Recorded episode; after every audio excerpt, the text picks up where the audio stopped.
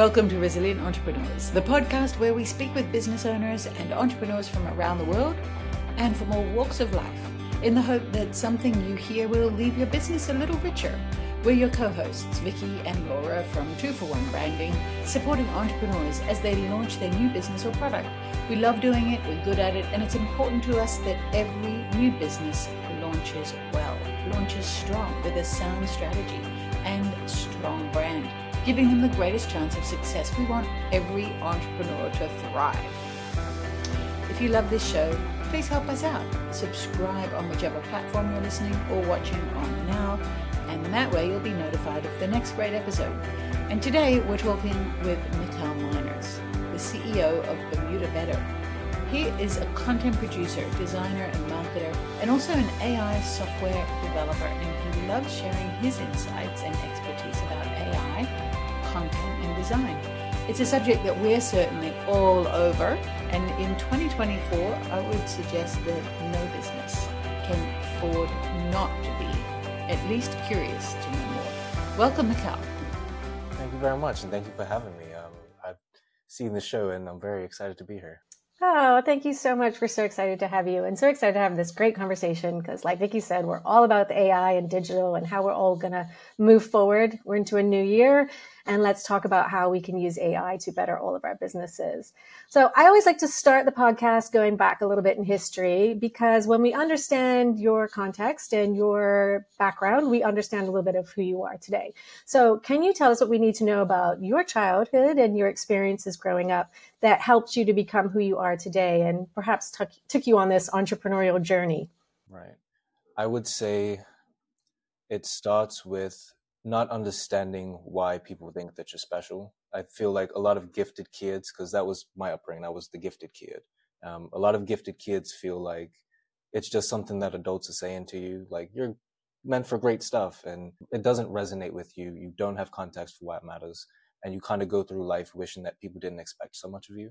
So that's how I started out. That led to not so great decision making as a teenager. Um, I was definitely a troubled teen and I really wanted to figure out who I could be if I didn't have to live up to everybody else's expectations. My saving grace was I'm sure you guys have heard of the Mirrors program. I wasn't actually a part of the training, like I wasn't one of the youth that was in it. I was one of the counselors. And it wasn't until I was in a position where I saw young kids in the same position I was in looking up to me and having to realize I don't know if I am a good role model. And that sent me on this whole deep self discovery journey of like, what does it mean to be a good person? What does it mean to be a good role model? Who am I trying to be if I'm not living up to somebody's expectations but my own? And from there, as you guys probably know, uh, we did the suit drive where it was collecting professional clothing for young men. Because while I was on my self betterment journey, it's not easy to better yourself. Um, you don't have that much help to figure out what the first step is. It's kind of assumed that you should be at a certain point, and if you're not, there is no guidebook that helps you catch up. Um, so we did the suit drive to try to make it easier, lower the threshold of trying to be better, and make it free. Um, it should be, um, and that's kind of, in a nutshell, how I got from young kid with a lot of potential, doesn't know why people expect so much of me, to coming into myself, understanding that I can do great things and it's kind of my obligation to do those things because I know I'm able. Yeah. What were your um what were your parents like? Because I'm really interested in the, you know, gifted part of things. So were your parents really driven? Were they pushing you? Tell me a little bit about that. My parents were teenagers. They were coming up in life, figuring out things, same time I was. And so a lot of it came from my grandmother, I would say. My grandmother was the driving force, very driven woman, very much you know, nine to five grind, get it done. You will not use slang. You will not use short term words. Expand your vocabulary. And because it hurt was really just a no brainer. Mikal, you talk about, well, that's it in a nutshell, but honestly, that nutshell needs to be unpacked a bit. there was so much in there and rich insights, I'm certain. So, how old were you when you started this self discovery journey? Yeah, it's a lot. I had to be about 21. Um, that's the first time I really looked at myself and tried to figure out if I was happy with who I was being. Mikal, normally people don't get to that stage until they're at least 40. normally people have a lot more comforts around them to keep them comfortable. Um, because I was the kid that was kicked out of school, who was doing a bunch of bad things, I had a lot of time to reflect on myself. Um, so, yeah, blessings and curses. And thank you for being honest about those times in your life. I think it's that honesty that helps people to resonate and connect with these kinds of conversations that help them to think that, well, maybe that's where I am now, but it doesn't mean that's my forever.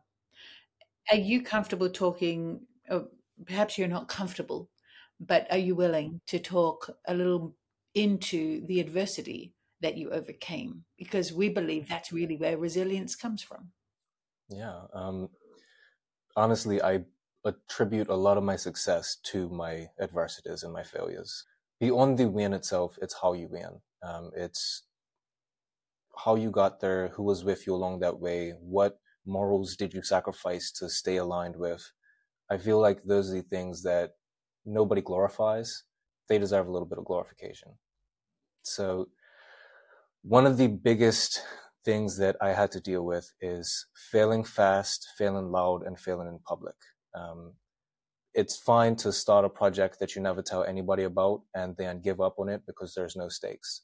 It is terrifying to tell everybody that you know that I'm doing this thing and I think you should give me money for this thing and accepting that some people might not think you did a good job, accepting that you might have a horrible, embarrassing moment and you might have to still get up and go and make money the next day.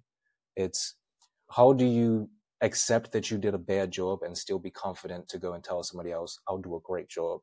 And really the biggest thing that helped me get through that was compounding failure and transferable skills. This is, I don't remember who said it, but it unlocked something for me. It was, if you are going to fail at something, the next thing you try should be twice as big so that way you don't lose the time that you spent on the first thing.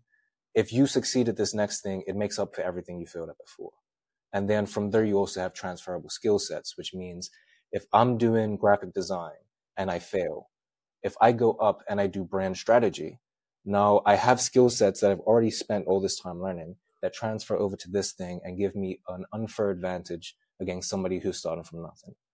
And those two things, as you keep going, you might fail five, ten times.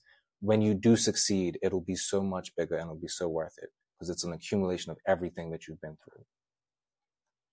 In a nutshell.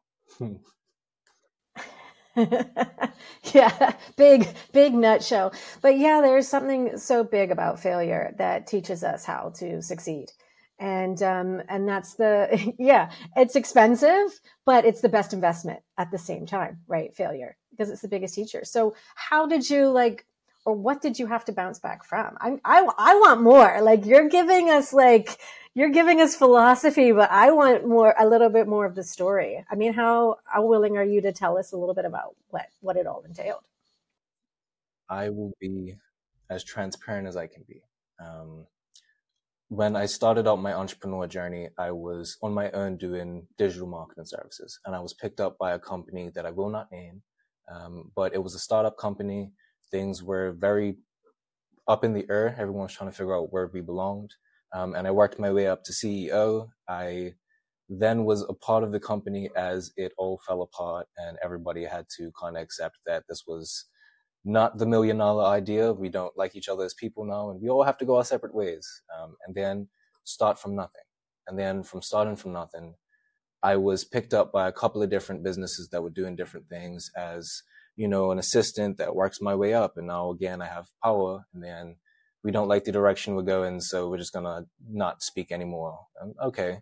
And then being picked up as an apprentice because even though I was a CEO, I'm not getting results. So maybe I should start from nothing. Maybe I need to go and learn. And then realizing that some people will keep you as an intern and get as much from you as they can and never pay you. And when you say no, they'll go pay the other guy that they've been waiting to pay this whole time they didn't because you did it for free. So you only hurt yourself by limiting what you thought you were worth. And these types of things happened over and over and over and over until somebody really close to me said, you have spent all this time trying to make other people's ideas happen and you poured yourself into it and you've gotten results for them that they did nothing with. So why don't you do something for yourself? that was like okay, um, fair. It didn't happen overnight though. Five years later with her, but yeah. I dare say, if it had happened overnight, you wouldn't have been as far ahead as you are now. No. Because without those things that you needed to overcome and lessons in that journey, um, you we just don't get get to where we need to be. But uh, yeah, I dare say you're glossing over a lot of that, and that's perfectly acceptable. I mean, I, I completely understand why we don't want to stay in the past and in the murkiness. So thank you for sharing that. And so much of that resonates with me as well. I mean, that journey that you just described about just keeping doing and and wanting to help other people bring their dreams to fruition and also that whole oh give give give and then find out that they're going to pay somebody else hello this is all about self-esteem. This is all about not valuing our own work and our own contribution and that is such an important lesson for any entrepreneur and even if we've been in business for years that can still pop up. So thank you for that that nugget that reminder for all of us. Yeah no of course and um glossing over things, but feel free to pause me on any part of it and we can dive in. I don't know which parts of my story are interesting, so I'll show you all of it and you can pick what you like. Well, I think all your stories interesting, and I think you've had a really big year this year. I think you have come so much more into the limelight. Um, I know you've had a couple of experiences on stage, and recently with the Bermuda Tech Summit, which is a pretty big deal. So tell us a little bit about this year and what's happened this year to really change things for you. It has been the craziest roller coaster. Not many people would know this, but it's actually all just a self improvement challenge going kind of out of control.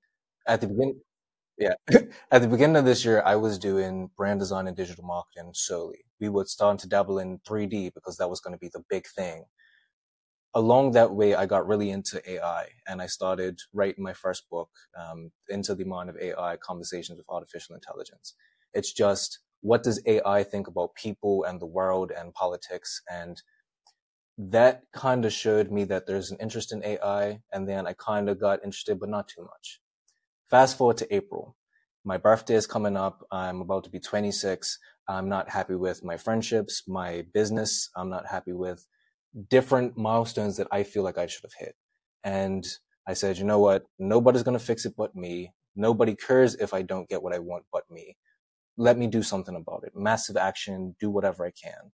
And in the span of three months, we launched AI products and we made more money in that two month span than we made ever, which was crazy.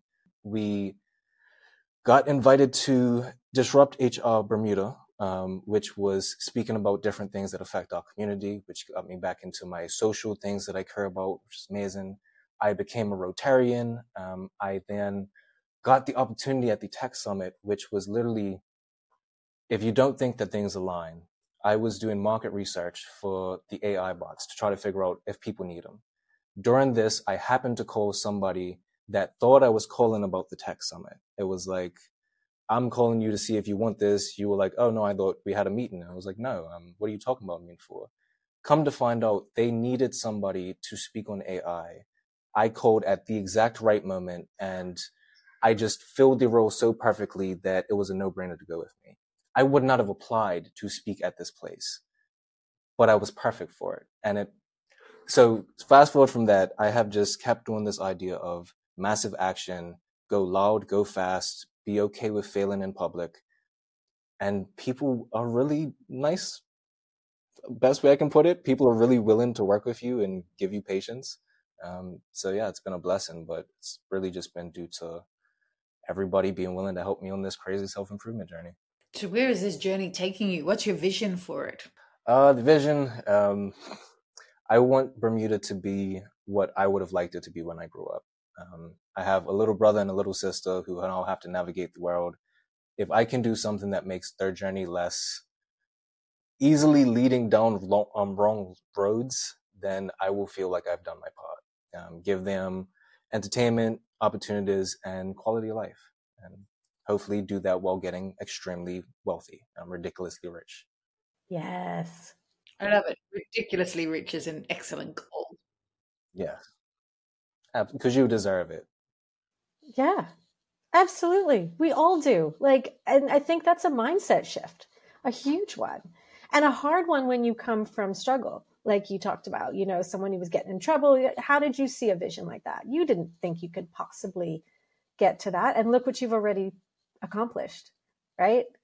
That's the mindset shift. Sometimes we need to see a little bit of the light at the end of the tunnel to realize there is somewhere to go you know when we often get stuck so i think that's a really good message for people to hear and and to have those audacious goals you've got to have big audacious goals because when you have them and when you accomplish them guess how many other people you can help along the way and that's what it sounds like to me your your main plan in life is you get there and you can help others get there too and you're inspiring others to get there right now and that's what I enjoy about seeing people really throw themselves into something without knowing whether it's going to work or not. I mean, I think you know it's going to work because you're you and you're going to make it work. And if there's some stumbles along the way, so what? But I love to see people throw themselves into something in this way because it inspires everyone to do the same. You know, it's the Marianne Williamson quote when you shine your light, you give others permission to do the same. Absolutely. One big thing yeah, I love that, Vicki. So let's talk about AI because uh, obviously it's been a buzz for a long time now. It feels like forever, but it's really only been a year and a few months that it's even become such a part of our lives. But I think there's still a lot of misconceptions around it. And I think people really don't understand how it integrates into business. But that's going to be huge going forward, whether you're a small one man band or a big, massive corporation, you're going to need to use AI within your business. And I think most of us already do without really understanding that we are. So let's talk a little bit about it and how you foresee the future for AI in business. Right off the bat, like you said, everybody's using AI. The best way that I could describe it is less Terminator, more autocomplete. Anytime you type a message in your iPhone and it tells you what your next word should be, that's AI. It's just computers learning based on experience. And as far as where it has its place in business, everywhere. Um, not so much as these cruel overlords that we expect, but more so as assistants that don't cost as much, that answer fast, that everybody can use at the same time. It's empowering more so than replacing. That's the culture that I've seen. And how do we get business owners to start thinking about integrating it into their own business for better efficiencies, better customer service, better everything? The lowest hanging fruit for a use case that makes sense to people, that's tangible, is customer support. Everybody has all these different channels where we're accepting messages from multiple people at the same time.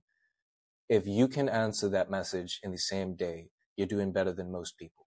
If you have an AI set up, you can answer all of those messages in less than 60 seconds. Beyond that, instead of it being a generic message that you've typed out, pre prepared for questions that you foresaw, you can make sure that the bot has the understanding to answer complex questions, answer the follow up questions, show me instructions on how to solve my problem. The quality of customer support is so much better when you use bots for that. And take that principle, apply that across every element of your business. You can optimize, automate, and make more efficient anything that is digital with AI. Where do you think businesses will be if they go, yeah, nah, not for me. They'll be with the horse and buggy businesses that were confident that they would need um, any of this new technology. That's the perfect answer. That's so good. It's so true. It's a tough thing because I think people are afraid of change. So, how do we talk people through not being afraid of being sort of uh, early adopters? You know, because it still feels early, and I know it is still early in the age of AI. We still have a long way to go with it but how do we get people past it? Like, or what have you come across people saying to you when you are approaching them saying, Hey, I've got this idea for your business? What do people say? Yeah, um, it's funny. The people that want it want it within the first 15 minutes of hearing it exists. The people that don't want it, you know, I can't trust that it'll speak on behalf of my business in the way that I want it to. I can't trust this. I don't fully understand what it can do in the first place. I think realistically, the bridge is only going to be made with breaking it down and making it sound less impressive. Um, right now, it sounds like it can do everything, but a tool that does everything really does nothing. We just need to make it digestible, understandable, here's how it works. If you put this in, this comes out. Socks, I love you, but you're messing me up, my guy. Um, essentially, as long as we can make it digestible, people will swallow the pill a lot easier. I guess that's true of most things, is to break it down into small, digestible pieces. So let's do that. So, Mikal, if a company is AI curious, where should they start? I would say they should start by playing. They should look for something like ChatGPT, Claude, or Anthropic, or Bard. These are all large language models, which just means a robot that understands a lot of language based on being fed a bunch of information. The goal with playing with these things should be understanding how to ask it questions to get the results you're looking for, understanding where its limitations are. Like you probably shouldn't use it to do research for legal studies, but you can use it for research on a great recipe. You can use it for certain business use cases, but other use cases you really should avoid it.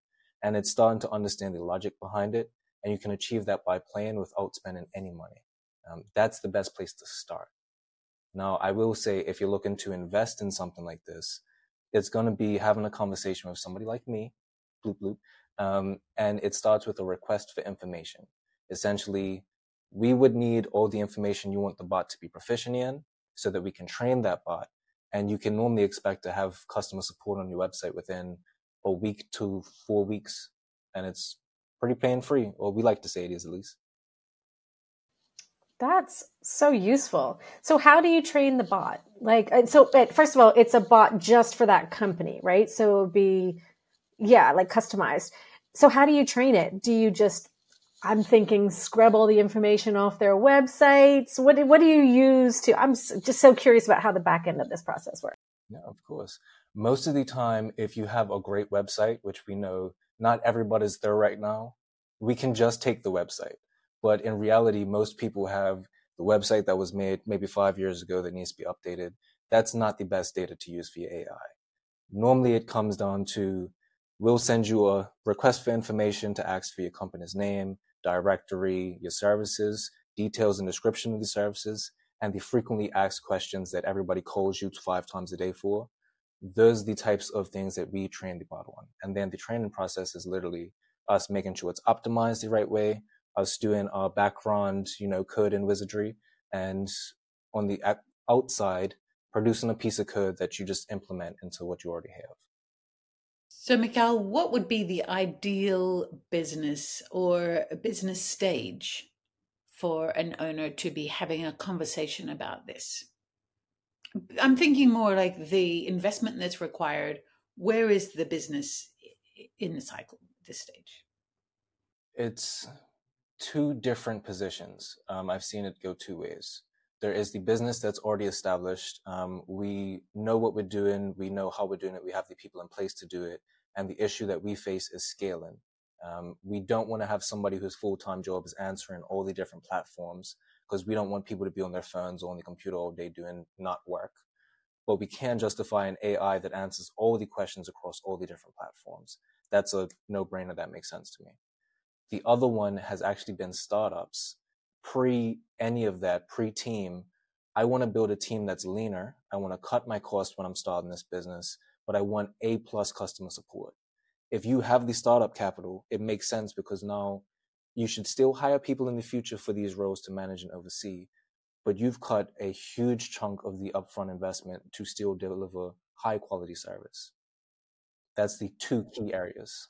Yeah, great, great answer. And I can imagine that for a startup, the very process of really understanding what the bot needs to know is going to bring them such clarity for their own business as they're shaping it.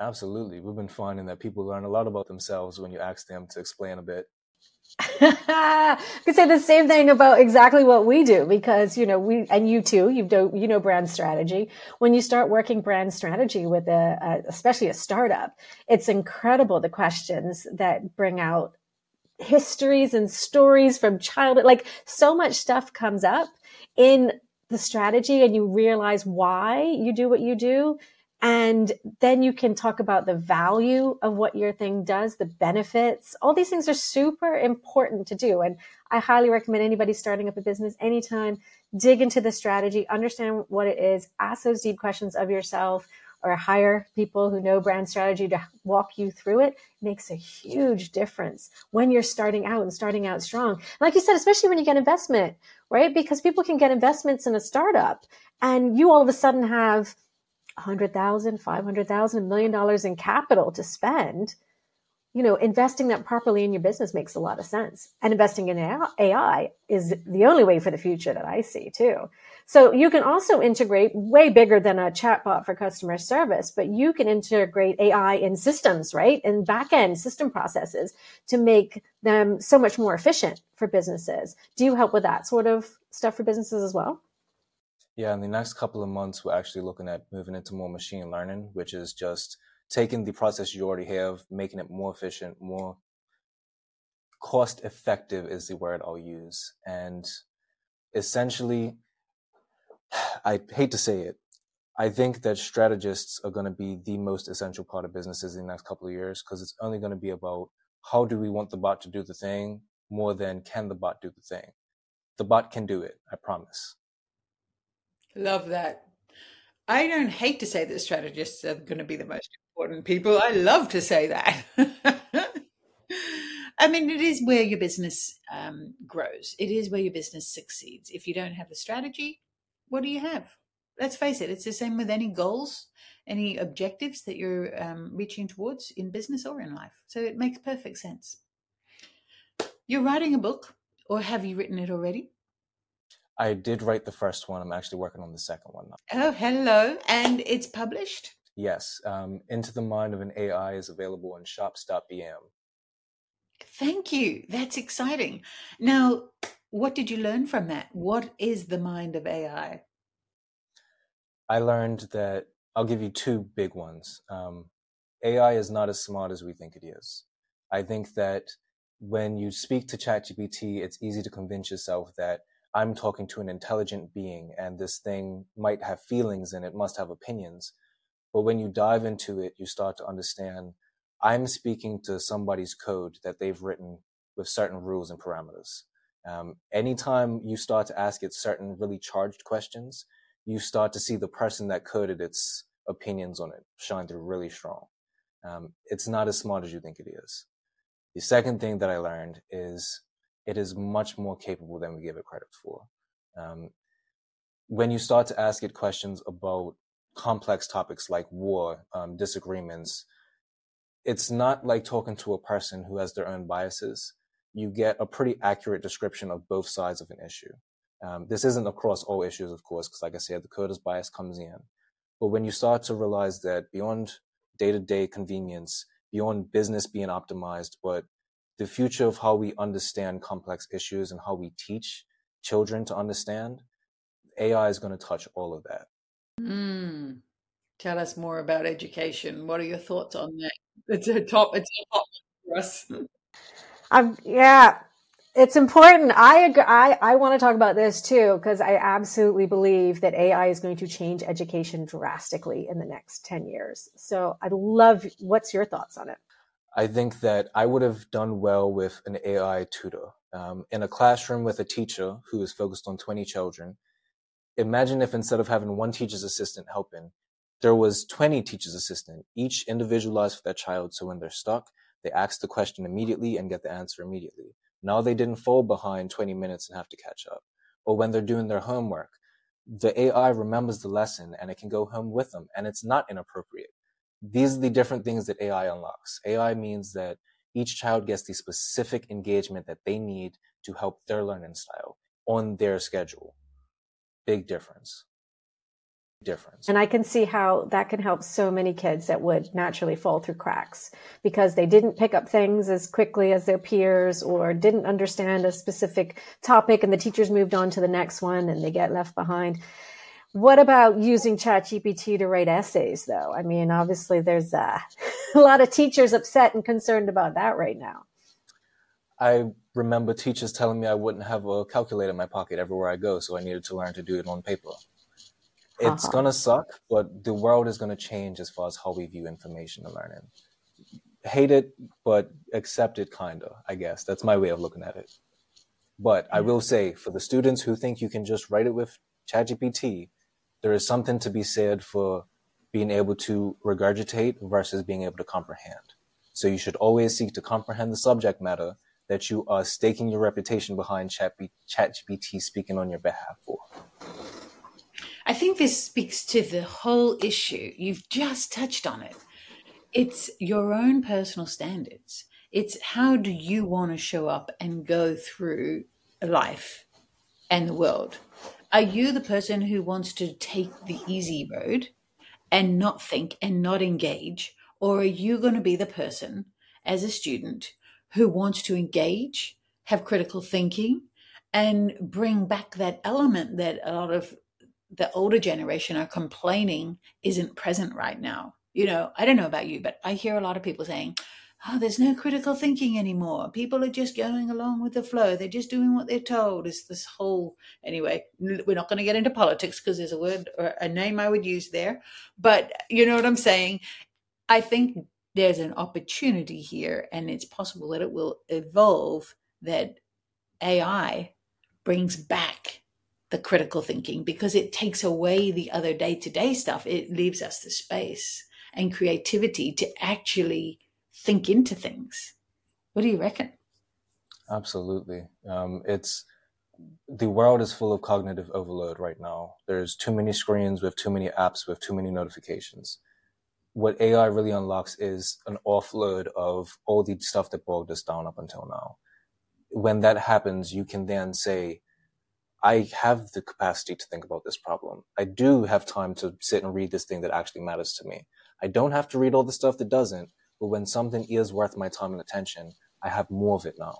And to the point of the earned standards that you have, one thing that is so important that I've learned is that in a world of people looking for the easiest way, in a world where how to get rich overnight is one of the most trending things all the time, doing it the hard way makes you stand out by default. You don't have to be amazing. You don't have to be gifted. You do things the hard way, and that's what makes you exceptional. And that that takes you so much further than skill. And clarify for us what would the hard way mean to you? Meaning, if I can go and spend $30 to get somebody to do a thing for me and give me a microwavable solution, or I can learn how to do it myself so that I can give more in depth solutions to my clients, go spend the time to learn to do it yourself. Don't white label everything. Same way, if a client is looking for me to give strategy and I can do it through ChatGPT, I can probably make the money, but I wouldn't benefit as much as going the hard way, really thinking about their company's issues and producing a quality strategy to the best of my ability. That's the hard way. Yeah. I think of ChatGPT as like an awesome support assistant, you know, to just kind of like, sometimes for the idea generation can be the hardest part of the job. And you just need almost to like bounce an idea off of somebody. I find it's really good for that. Like I love it for that. But then I often find it'll go too far, you know, down the road. And I'm like, no, no, no, that's not where I'm trying to go. I want to go here. And my own lessons, learning, life experiences will definitely come into play. So I'm curious, like what, what's the most important value to you? Like what do you value most? Huh.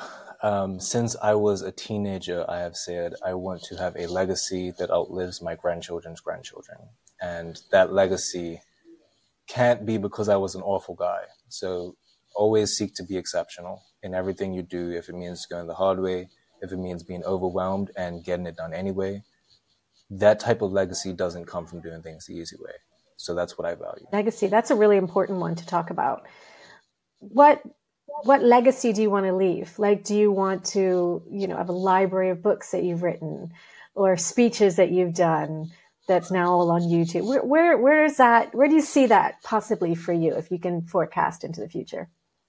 I think the best type of legacies that I've known are those that come with helping large amounts of people. If in a hundred years they remember me for being the richest guy in Bermuda, that's cool. But if in a hundred years there are hundreds of families that think that I was the reason that they got an opportunity that changed the trajectory of their lives, that is a legacy. That's a legacy that's going to live much longer. And that's a legacy that means much more. So my ideal legacy is one where when I'm gone, the sacrifices that I made today still benefit people. So, on the back of that, what's the most important thing for you? No. The question is on the back of that, what do you love most about being an entrepreneur? I'll be honest, it's not as deep as the rest of my answers. I love waking up when I'm ready to. Um, it is a beautiful thing. Okay. Do you have a morning routine? Are you a routine kind of person? I am out of necessity now. Um, the routine is wake up, check, see if I have a meeting in the next couple of minutes, lay back down if I don't, and if I have to get up, make sure I have time for coffee. That is.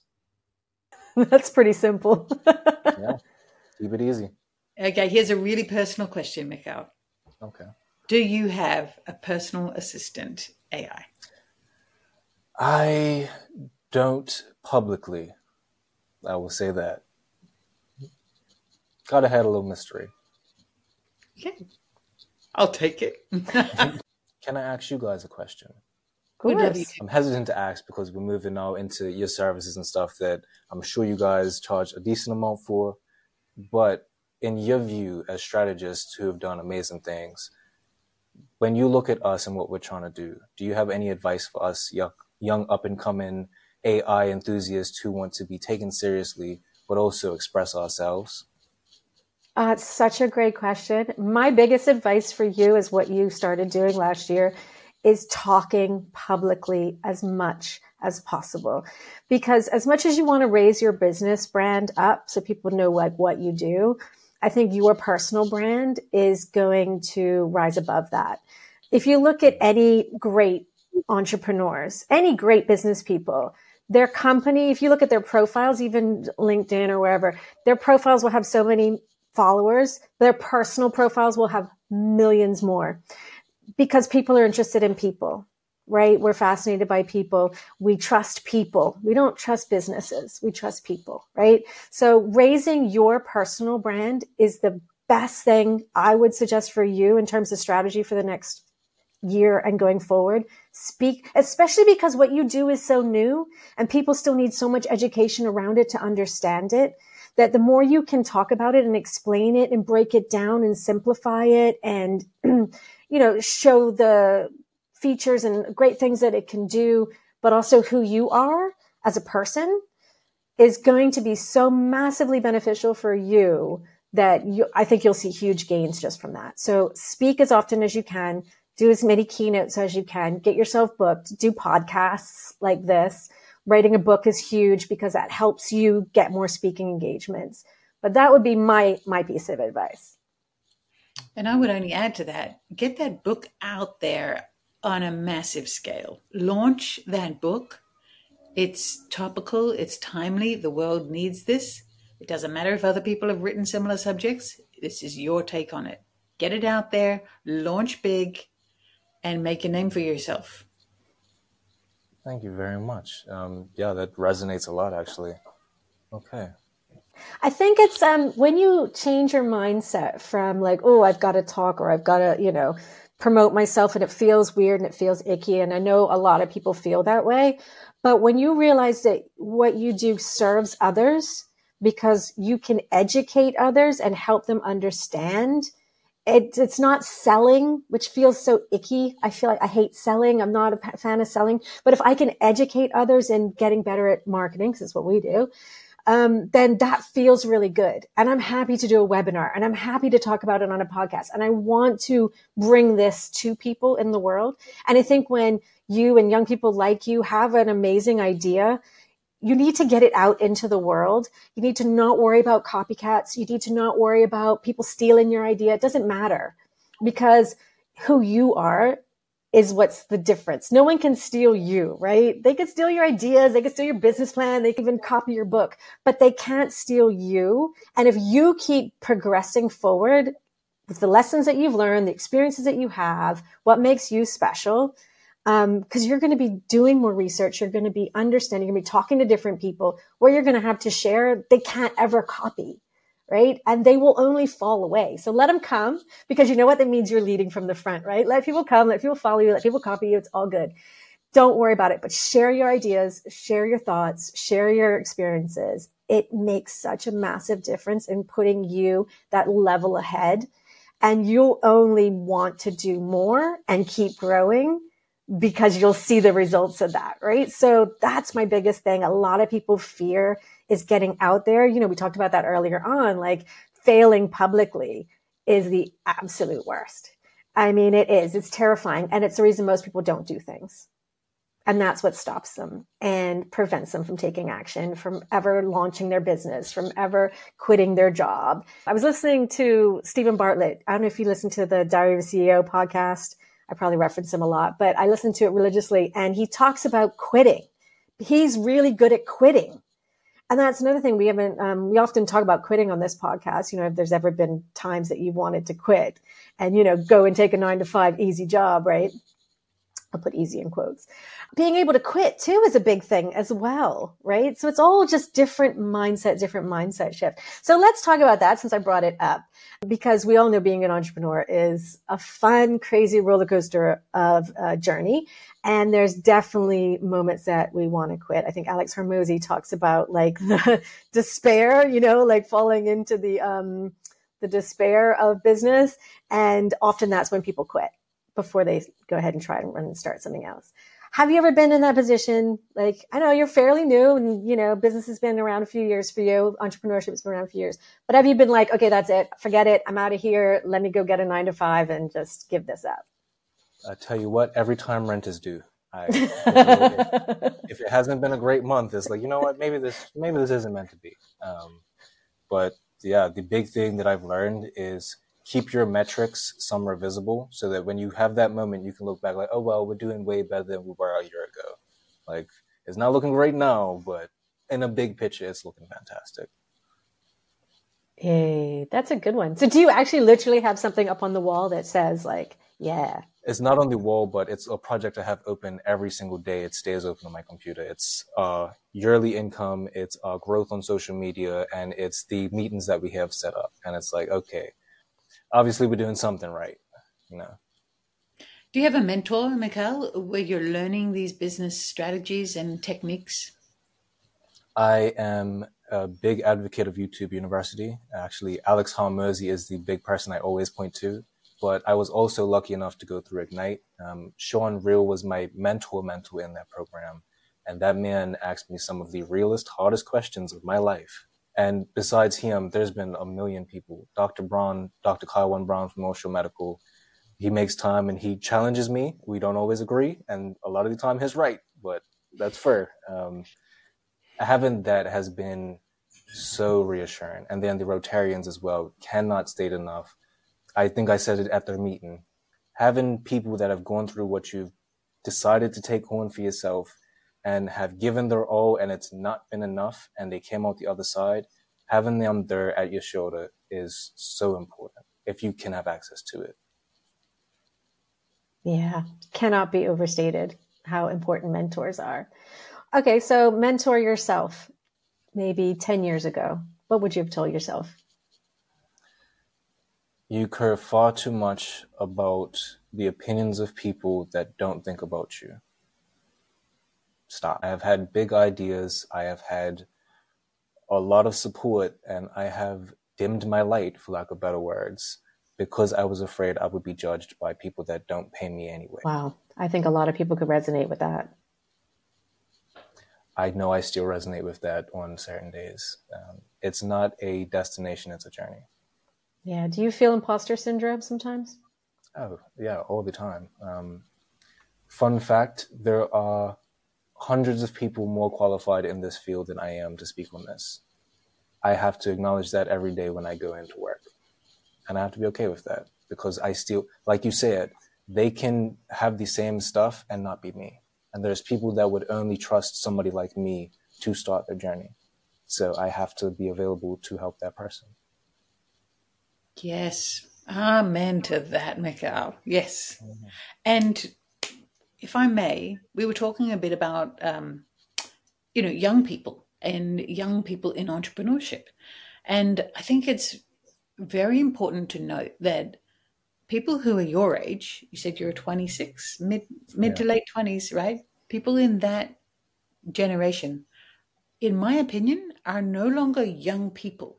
You may have been when I was 26, when we were 26, it felt like we were young. But the way the world is now, the way we all grow quickly, the way information and everything is at our fingertips and so easily accessible, humans are developing and growing quicker. So I would go as far as saying this could be a mindset. I'm not suggesting you need this mindset shift because I think you're well and truly ahead of that curve. But for our listeners who are young entrepreneurs, I'd encourage you to shift your mindset and perhaps not think of yourself as young because you as a generation know more and are more savvy and are more willing to fail and are more dedicated to the cause than I and my generation ever was, ever was at that age. And I I envy that, you know? I would love to be 26 right now, although I love my my life as it is now, but I think you understand the point. Yeah. Absolutely. It it's funny you should say that. I still see myself as that teenager who is going to be awesome and famous and you know, it it's hard to believe that my peers have 5-year-olds and my peers have been married for 2 years and the world doesn't see me as this young kid trying to figure it out anymore. Older people like to pretend that I am when they're trying not to pay me as much. Um, but as far as the expectations of the world, I am the new adult that that children look up to as having his stuff together. So I kind of have to live up to that. It's a it's a good it's a good place to be. I think you're really at an ideal place, especially starting your business, your entrepreneurial success, which I only see as growing and growing for you. Absolutely. Um, but it is good to, to when you think about others looking up to you, you kind of have to pull out your best self, right? So it's the time to pull out your best self and keep growing. I love that. So we always ask on this podcast, because of course we are the Resilient Entrepreneurs podcast. Um, what, how, in your opinion, as someone who's faced a lot in your life already, how do we become resilient? What does it take? And not to get too spiritual on you, but there is a spiritual parable that I like, which is if you pray for strength you aren't given comfort because that won't build strength. If you pray for determination, you aren't given an easy life because that won't build it. If you want to be resilient, you need to fail and wake up the next day and still be breathing. You need to do a horrible job at something that you thought would be great and realize that people will still give you money for other stuff. It's okay. It really is. Um, your worst failure is still better than you not trying it. Your worst Unless failure is still fraud, better than not, not trying it. No, no, yeah. Don't do illegal no. stuff. no illegal stuff. Say that again. Your best. I just lost my thought when when you said that. I really wanted to repeat it because I wanted to emphasize it. Say, say it again for me. Your best failure is better than you not trying at all. Yeah, that's it. I love that and that's a really good place to to finish this um, this conversation because we could go on forever, but I do recognize it's been almost an hour, and it's been really, really eye opening and interesting, and a really important topic to talk about AI in the future and where it's at. But it's also really important to talk about our journey. Um, whether you start young in a rough place where you're struggling and you're figuring things out, or you know you've had everything easy and now you're like dealing with life. Everything that comes at us comes at us from so many different directions. And it's about how we incorporate that, how we learn from it, how we fail fast and fail forward and keep growing. And I absolutely see nothing but massive success in what you're doing, but also in who you are. And I'm going to just repeat on the personal brand because I think you are building that and I want to see more and more of it. I'm really looking forward to seeing you on a big stage. I think you need a TEDx stage or, you know, something big, something well beyond the small island, um, Bermuda, where you live. Um, I think there are much bigger things out there. And I'm really excited to see what those are for you. So thank you so much for this conversation. Thank you so much for joining us on Resilient Entrepreneurs and definitely looking forward to the future for all of us. Thank you very much. Um, and honestly, you guys have given me a lot to think about too. Um, it's really nice having this type of warm environment to talk about these type of things. So thank you guys for making this platform. Oh, thank you. That's so kind of you to say. Have a good one.